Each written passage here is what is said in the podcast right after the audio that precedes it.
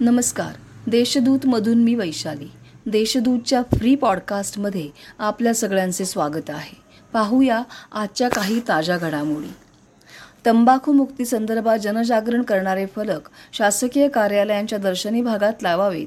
या संदर्भात जनजागरण समन्वय समिती नेमावी आणि या समितीच्या कामाचे अहवाल वेळोवेळी शासनाला सादर करावेत अशा सूचना नाशिकच्या अप्पर जिल्हाधिकाऱ्यांनी केल्या आहेत. कांद्याचे भाव घसरल्याने त्याचे जिल्ह्यात ठिकठिकाणी पडसाद उमटले. ठिकठिकाणी रास्ता रोको करण्यात आला.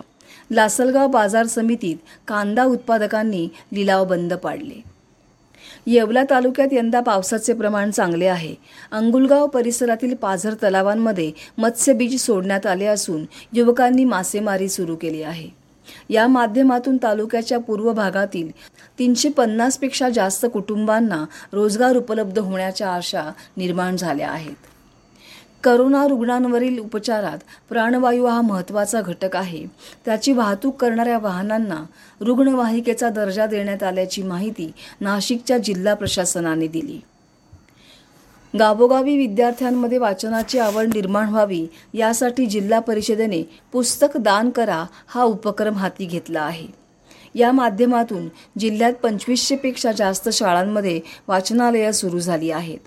लोकसहभागातून या उपक्रमाला आत्तापर्यंत चाळीस हजारांपेक्षा जास्त पुस्तके प्राप्त झाल्याची माहिती जिल्हा परिषदेच्या सूत्रांनी दिली. येवला तालुक्यातील अंदरसूर परिसरात जोरदार पाऊस झाल्याने तेथील कोळगंगा नदीला पूर आला आहे. सिन्नर तालुक्याच्या पूर्व भागातील दुष्काळी गावांना दुशिंगपूर तलावाचा मोठा आधार आहे.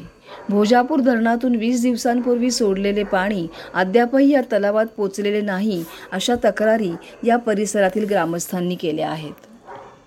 नाशिकच्या सार्वजनिक वाचनालयातर्फे श्री गणपती अथर्व शिष्य पाठांतर स्पर्धा घेण्यात आली होती. या स्पर्धेचा निकाल जाहीर करण्यात आला आहे. या स्पर्धेमध्ये एकूण पासष्टपेक्षा जास्त स्पर्धकांनी सहभाग नोंदवल्याची माहिती वाचनालयाच्या सूत्रांनी दिली. टाकेत परिसरात आधार सेवा केंद्र सुरू करावे अशी मागणी परिसरातील ग्रामस्थांनी केली आहे. गोपीनाथ मुंडे शेतकरी अपघात विमा योजनेचे प्रलंबित प्रस्ताव दाखल करण्यासाठी मोहीम हाती घ्यावी असे आदेश राज्याचे कृषीमंत्री दादाजी भुसे यांनी दिले आहेत. दहावी आणि बारावीच्या निकालात यंदा प्रचंड वाढ झाली आहे. यामुळे उत्तर पत्रिकांच्या छायाप्रती आणि पुनर्मूल्यांकन अर्जांमध्ये लक्षणीय घट झाली आहे. गेल्या वर्षीच्या तुलनेत आत्तापर्यंत दाखल झालेल्या अर्जांची संख्या निम्मीच आहे. बातम्या अधिक विस्ताराने जाणून घेण्यासाठी देशदूतच्या वेबसाईटला सबस्क्राईब करायला विसरू नका. धन्यवाद.